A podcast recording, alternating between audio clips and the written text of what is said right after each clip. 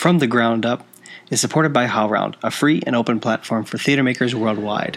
It's available on iTunes, Google Play, and howlround.com. Dear artists, welcome again to From the Ground Up. I'm your host, Jeffrey Moser. Thank you again for joining me today. We've had a few episodes where NEFA has come up, and that's the New England Foundation for the Arts. In particular, Tiara and Junebug have spoken about it and talked about some of the grants and the funding that they've received from them. So I thought the easiest thing to do would be just to reach out and talk to somebody there to talk about how we can sustain our ensemble-based work to the people who are looking to sustain ensemble-based work. I had the pleasure to speak with Quita Sullivan, who is Program Director of Theater at the New England Foundation for the Arts, and some of my favorite parts of this conversation include the idea of a granting organization as a thought partner, a phrase that I had not thought about in this context. But the idea of an organization being someone as a resource, as a partner in your work, and not just someone who is holding a big bag of money over you, feels a whole lot more welcoming. Quita also opens our eyes a bit wider to the greater field of theater. How do ensembles make it stronger? Why should ensembles tour? And how can we get better in equity with our grant making? All right, listen up.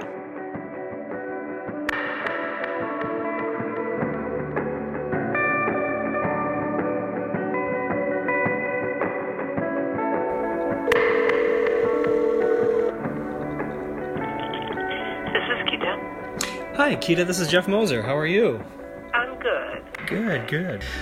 What is driving this interview is I started as an ensemble-based theater maker myself and have ran a company in Boston for a brief period, and then I started grad school. And part of what has been so curious and exciting to me about theater making is that collectively created process. And to me, it's about how do you make the art with that sort of ensemble sensibility, but also how do you pay for the art? How can we better sustain these ensembles and make sure that they have, it isn't just an exhausting process for them? For our audiences who might not know what NEFA is, could you give us the elevator pitch of what NEFA might be or what NEFA is? Sure. NEFA is a regional arts organization. Our goal is to enrich the cultural landscape in New England and the nation. We do that by investing in artists and communities and fostering equitable access to the arts. We work in partnership with the National Endowment for the Arts, New England state arts agencies, and private foundations. So we work in areas of grant making, convenings and professional development. We do creative economy research. We have an online directory of New England's cultural assets, and that's called Creative Ground. And the grant making is within New England, and then we have national programs. We have an international program, and then we have several local programs. And I'm the director of the National Theater Project. I'm the program director for theater. Right, yes. And this position is sort of, I guess, within the last few years, relatively new, yes? Correct? Yes. This grant wasn't created until 2010. Wow. But it's modeled on our older program, the National Dance Project. The National Dance Project is over 20 years old, mm-hmm. and that has funded dance across the country nationally since it was created. So in 2010, when we were approached by the Andrew W. Mellon Foundation about applying that model to an area that they saw was underfunded, and that's the device and ensemble world, they were interested in whether or not that model would work. And so we embarked on a 2-year pilot. That was 2010, 2011. And those first 12 grantees were pretty much from across the country. It was, and that was to see how the program would best serve the field, mm-hmm. as well as the artists. And so really, in terms of reaching theater nationally, it's been since 2010. Although NEFA has been doing national work for some time. I'm hearing the Mellon Foundation over and over again. It sounds like they have really sort of been at the forefront of this as well, and sort of just being able to see sort of the 30,000 foot view of what other kinds of theater making is out there. Can you talk a little bit about your relationship with them at all? Sure.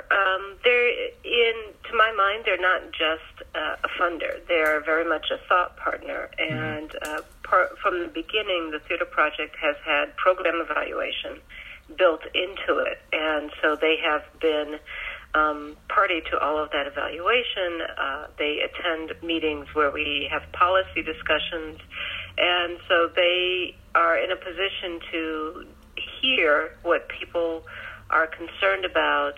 Basically, our advisors are concerned about different trends, and it follows along with their approach, which is really looking very broadly at the field, at art, and finding ways where they can support things that will make a difference. I think that's really what it is, and so that has sort of grown up through the National Theater Project with wanting to support artists in a way that's a little bit more comprehensive and to be far more supportive and sustainable, I guess, for artists. Yeah. So they've been great thought partners. When they hear things, we talk about whether or not this is something that could be supplement to the program, would strengthen the program, would strengthen the field. Yeah. And it's great. I mean, I don't know a lot of other funders that operate that way. I do know a couple, but they're really very involved in making this project grow. That a thought partner, that's the word that's giving me tingles. I think that's a really fantastic way to feel about, such an organization that you are working together to look both collectively across what something needs, what a field needs. I think that's a fantastic way to think about it. It seems like there's a big collaborative understanding of what ensembles sort of need in that regard. And I also noticed from the information that you've put on your website about how you have these national project advisors. Do they give their point of view on each project as well? They are, aside from, again, being a group of people who help think broadly about the field, they are the people who make the decisions about who gets the grants. Uh-huh. So they are also our panel. What goes into that sort of decision-making process? This last round, we have an online grant application system. And the grant application is actually a two-part. One is an initial preliminary LOI, if you will, and that generally opens in January and closes in March. So by the end, when it closed in March, we had 100 eligible applications. Wow. Those applications go into an electronic panel book, which is sent to the 12 advisors. They read all 100 applications. Amazing. And submit initial comments to me and initial scores to me before we actually convene an in-person meeting where we go over the applications. Now, obviously, we're not going to discuss all 100, but by that point, each application has been read, and I've received comments. So we then will look at however many they decide where there's a real break in the scoring, and then we go from there. And from that 100, we just picked 24, or they just picked. I manage the meeting; they do the selection. 24 to move on to the final application. Wow. And then the final application is a similar process, except that each of those 12 advisors is assigned two of the projects who've applied to mentor through that final application. Oh, wow. So they advise on work samples, on language, they help with budget, so that the best application can come in. in June, which is when that final application is done. And then we will have another meeting in July in person to talk about the 24, and from there we will choose 8. Can we just take one step back from that and just talk about sort of what puts them in that eligible pile of the top 100? You know, devised ensemble theater work is broad. It can range anywhere from dance theater to opera to something that in the end will appear as traditional theater, even though it was not created that way. Mm. So in that sense, the sky's the limit. You know, as long as you can explain, and this is the fundamental thing, why this is devised, why it is ensemble, you know, and some it can be devised and ensemble. It can be devised. That is the preference, is that it's both. But you have to make the case as why it fits in there, and that's especially true if you are a dance company that straddles that line, you know, or musicians who are straddling that line. Why would you apply to a theater program for this piece, right? So, because it is possible, it's totally possible, but it that fundamentally needs to be clear. Mm-hmm. Having an idea of where you want to tour across the country or regionally is also critically important. And having a development partner. And a development partner is an organization of some sort, and it doesn't have to be a theater organization, that helps with the development of the piece, whether it's with reaching community, whether it is, you know, helping shape the dramaturgy of the work, whether it's providing a significant residency where some major portion will be worked on.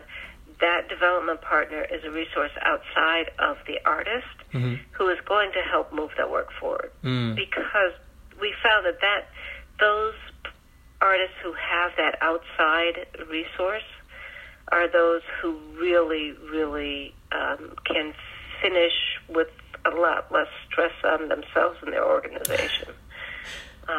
So that's become that actually has been very, very important in being successful. You touch on language, and I feel like with this sort of non-traditional theater making, ensembles tend to like create their own sort of language around things, and maybe they don't call their artistic director an artistic director, or maybe they don't have an artistic director, and that can even vary from group to group. How do you navigate the sort of various terminology that can sort of come at you within an application?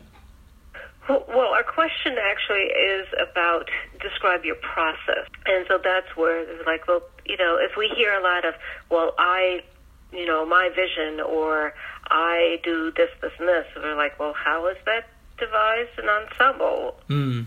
It seems like a single vision. If it's my vision. Going, right, yeah. And so how do you, you know, so they could, the 12 people at that table are very experienced in devise an ensemble work. Mm-hmm. They have a lot of great relationships. And in fact, we do look for advisors who have a broad range of experience, whether they're presenters or theater thinkers or artists.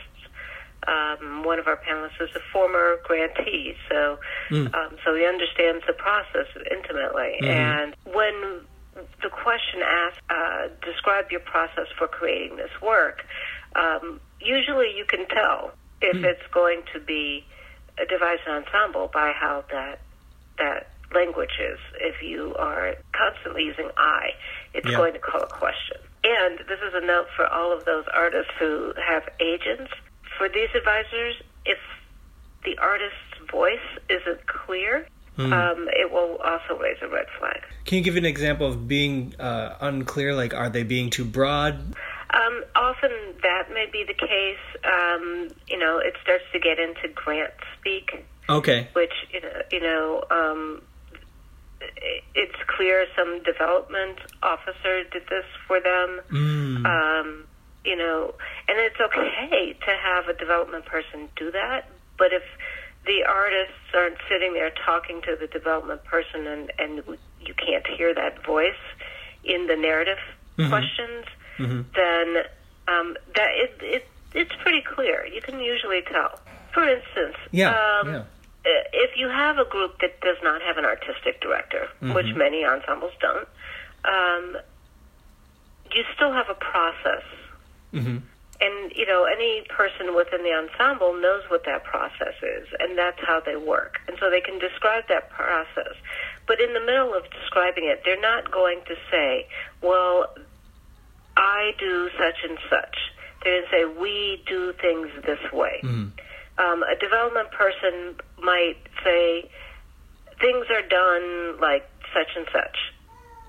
But that's mm-hmm. not the same as saying, well, we do it this way and we do it this way because, mm-hmm. right? So there's a different voice that each person brings, but when it is a device, an ensemble creation, there's an ownership by more than one person, and that needs to be clear. Sure. It's so funny. It feels like you're trying to personalize a group mindset. Yeah. Yes, it's very definitely, creation is a personal thing. Mm-hmm.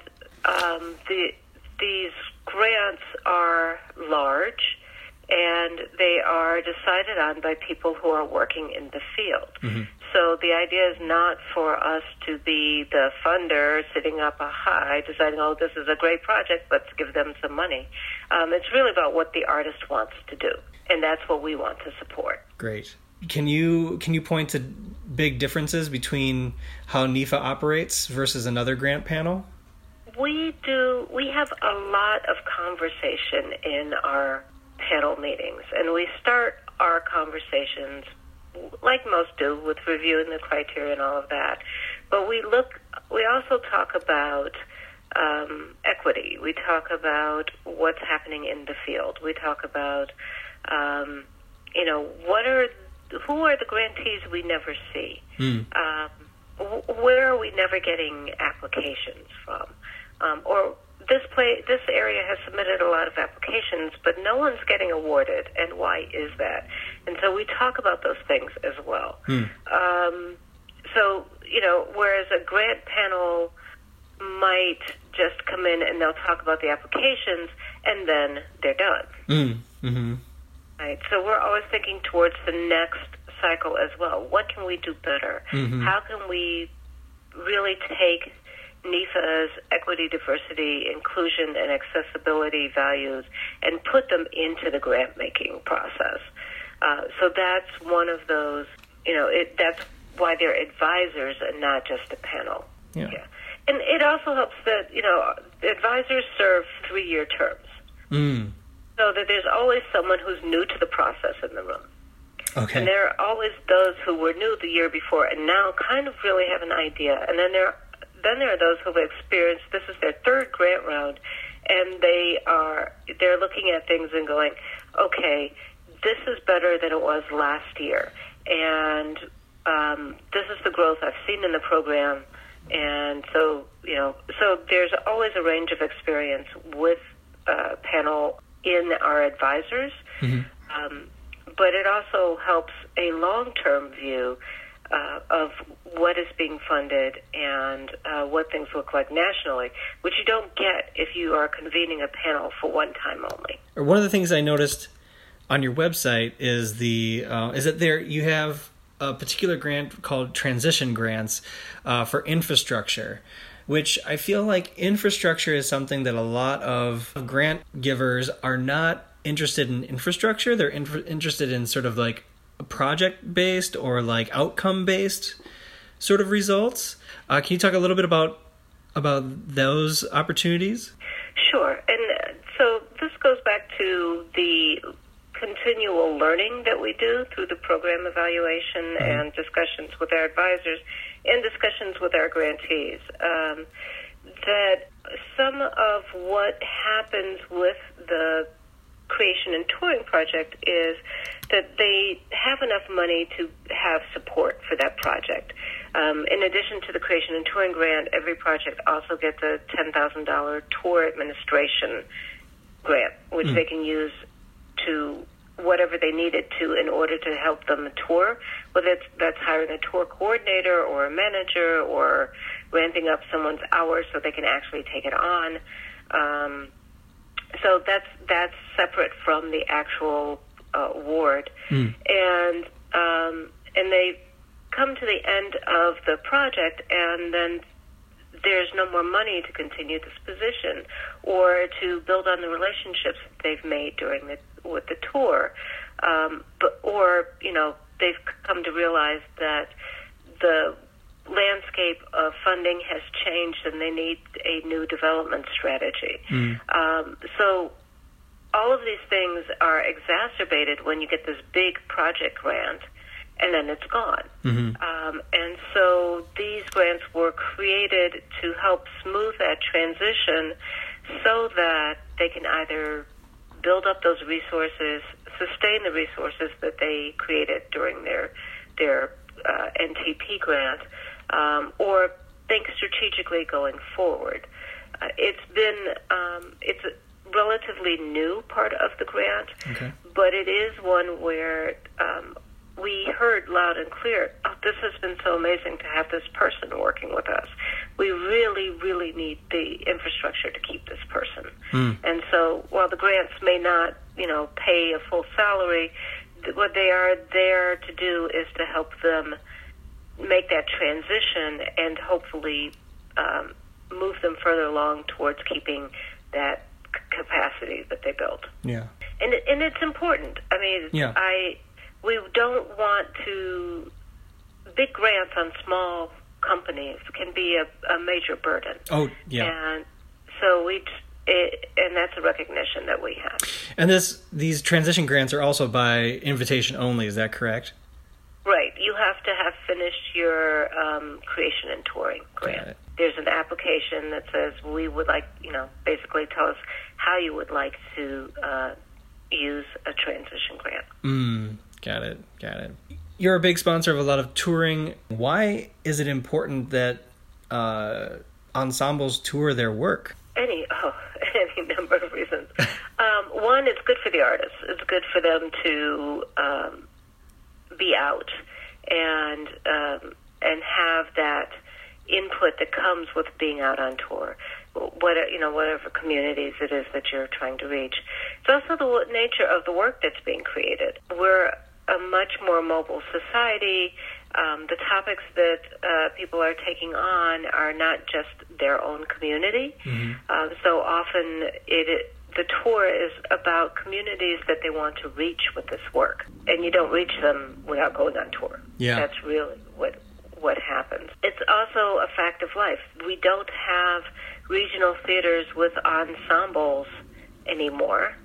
And so if you are going to create work and you want it to live longer, touring really is the way that that's going to happen.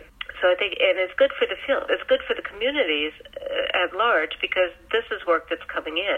It tends to also have a younger audience. Again, another problem with the regional residential theaters. You know, they're talking about, oh, our audience is graying and we can't, you know, sell more subscriptions. Well, you don't need to sell a subscription to a work like this that will definitely engage a younger audience more readily. The outcome is not just knowledge and performance and something to watch, but you know, something that reinvigorates a company or the theater space or the presenter, their work, and it just is an interesting collaboration there.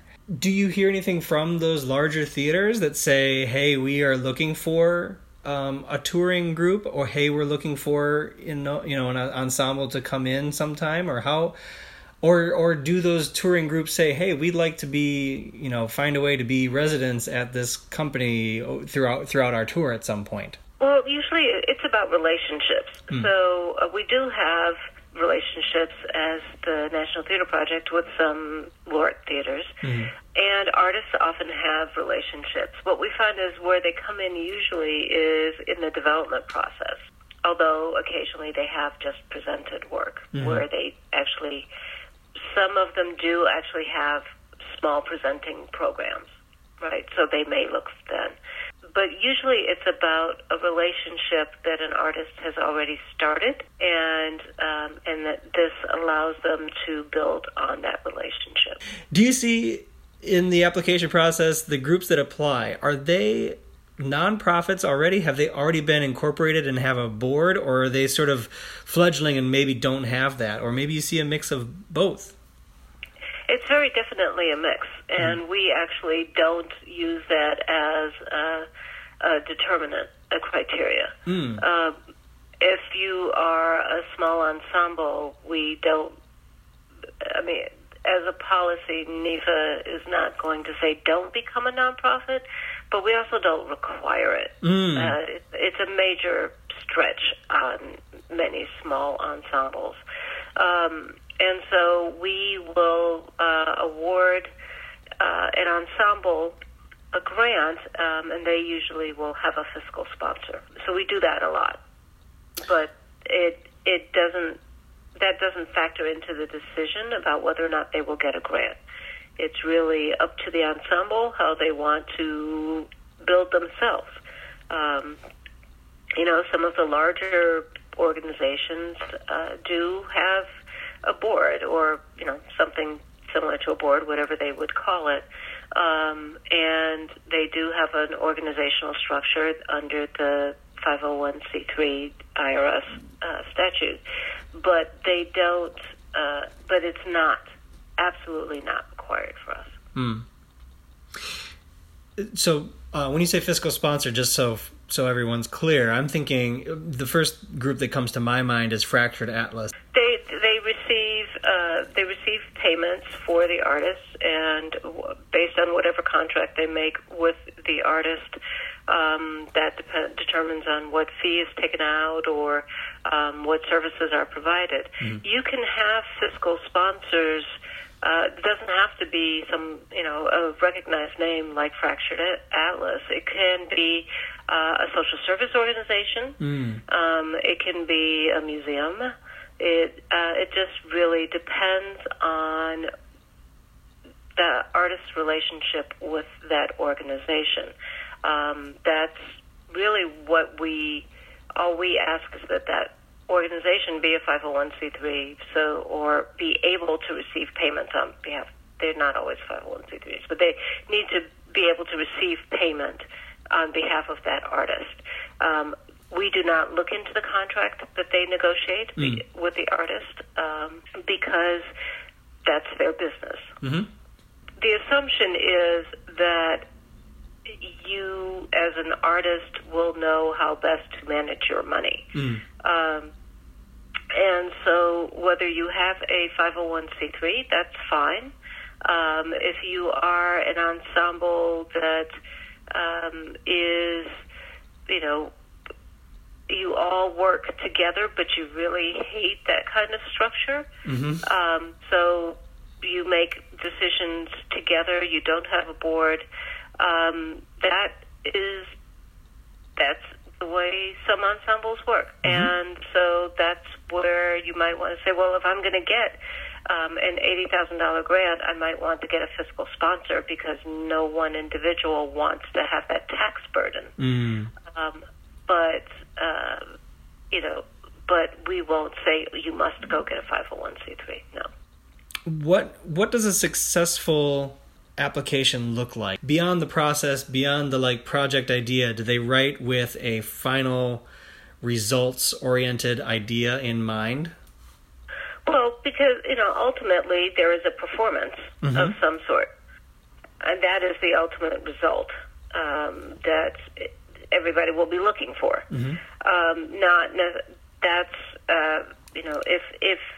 If it's not clear that there's a project there, that there is some sort of devised ensemble performance to come out at the end of it, that will be noted in the comments. It'll be, I can't wrap my head around what they're actually trying to do.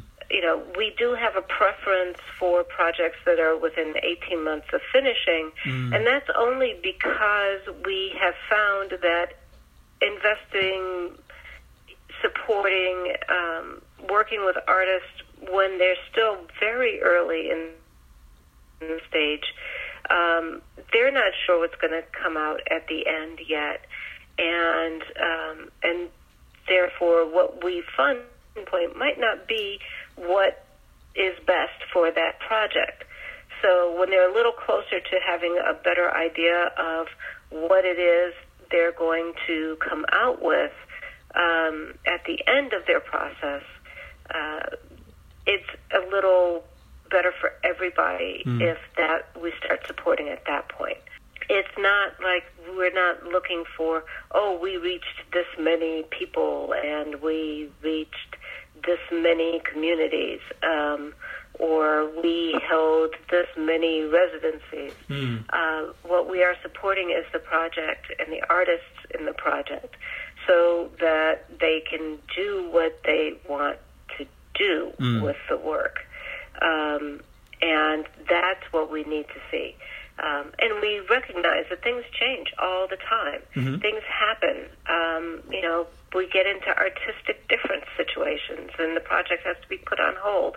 So even, you know, and then, you know, and I'll get an email saying, this is the situation, is it possible to postpone for a year? And that makes a lot of sense, and, you know, we have conversation about what that means, and it's fine, because life happens, and we recognize that. It doesn't mean that we don't expect them to eventually have a performance and do a tour. But what that tour looks like is based on the needs of the project. So for some, you know, it will be reaching a lot of small reservations around the country. And for others, it's reaching, you know, all of these universities we've really wanted to reach, but we haven't been able to. So that there's no, we're not going to say, oh, you didn't make your goals, we want our money back. That's ridiculous. But we are going to say, so how can we help you achieve those goals? Do you ask for anything at the end of the process? We do ask, there is a final report. And, you know, we ask about the project, and we ask, you know, if they have video that they would send it to us. They'll ask, you know, things about what are the, you know, changes in the budget, or what's happened with collaborations and partnerships. And so, you know, those kinds of things that we will talk about. Quita, what do you wish ensembles knew before they applied? That they would do a lot better if they'd actually talk to us first. Like reach out and give you a call and say, hey, I'd like to apply. Right. What do I need to know? Or more information, please? Yes. And even to the point of saying, this is what we're thinking of doing. Do you think this is going to fit the criteria? Wow, really? Because I feel like folks might be so, not intimidated, but it just feels like, you know, you're the big grant givers. You don't have time to talk to lowly old me, little ensemble company member here. That is the majority of what I feel my job needs to be, because if the idea is to support the field, it's not an easy application. And I don't want people to go into it just feeling like, oh, this is so hard, I'm never going to get through this. Because we can talk to you and talk through what you might want to put in the application, things that you're thinking about, will it fit? You know, it happens pretty much every time. There's a dance theater company that submits an application, but they haven't really thought through explaining why, you know, they're so-and-so dance company, but what they really do is dance and theater, and so we're applying to this grant, and they don't talk about it in that way. And so the advisors are going to say, but this is a dance application. So those are things that the National Theater Project team is really interested in talking to them about. And they could talk to me, they could talk to Mina Malik, who's the other person on my team, and we will talk through. We're very, very open to that sort of thing. Wow. Yeah. And that's why we also give feedback. When we are in the process of scheduling feedback calls for those who did not make the 24. That's great, because then you're able to sort of assess and regroup and do it again next year. That's fantastic. Yep. Oh, gosh, that really makes me feel that y'all have a heart. Not that I doubted it, but it just feels like when we talk about money, one of the scariest things about companies and ensembles and theater makers feeling like money is this sort of thing that we don't want to talk about, and I think that, but it's a necessary thing, and we just don't think about the people attached to both sides of it. So I think everything that I'm sort of taking away today has stemmed from that. It's just being personable and relatable on both ends of this. This is fantastic. It really is. It's a cultural thing. I've lived in other countries, and this taboo about talking about money is very much a U.S. thing. I also personally am very well aware that as a funder, there's a certain power dynamic in the relationship. And so it's part of my job is to remove that dynamic as much as possible from the relationship.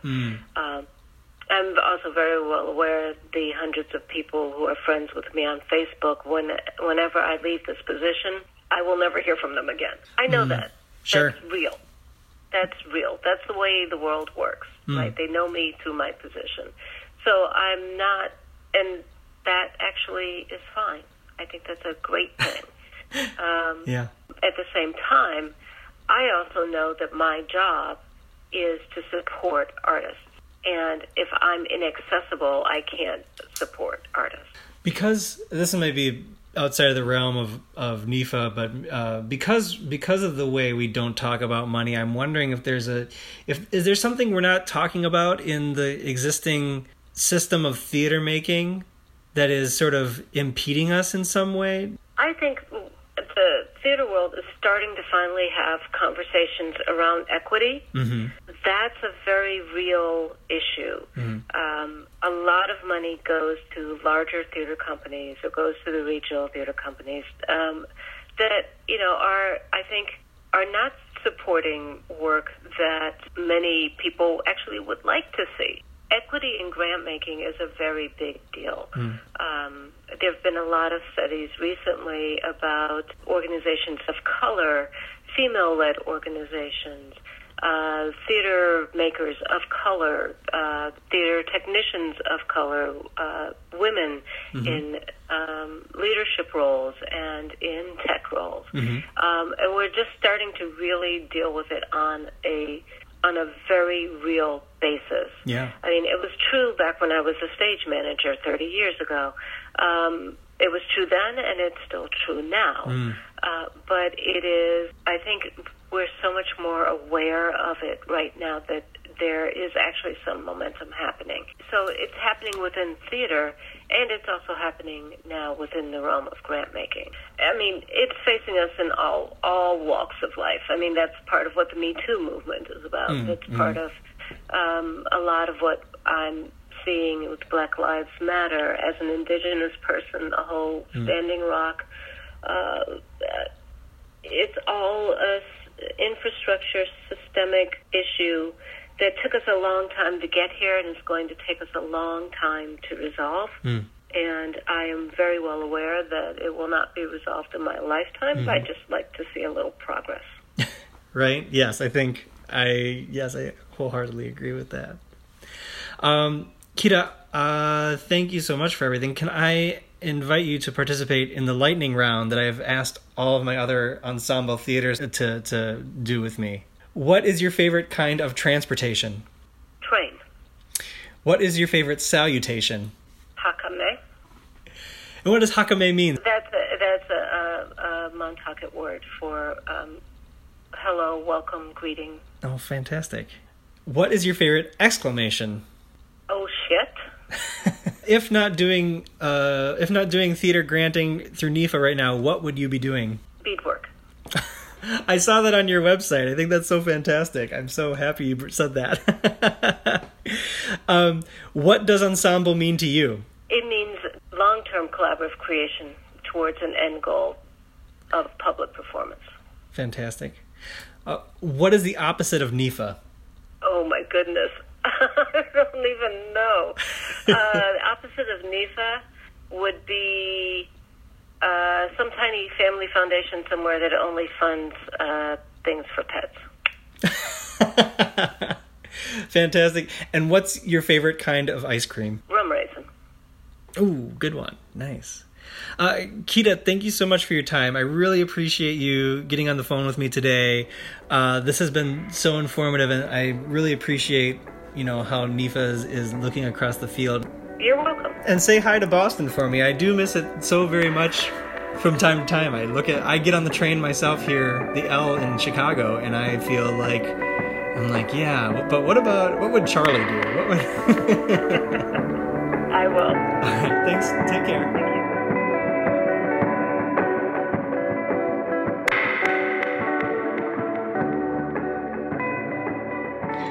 You probably heard it in my voice that I was astounded by the fact that Quita said that you should just reach out and let them know about your idea. If I'm inaccessible, I can't support artists, right? This is such a refreshing thing to hear, and I hope that some of you listening will consider applying to the National Theater Project.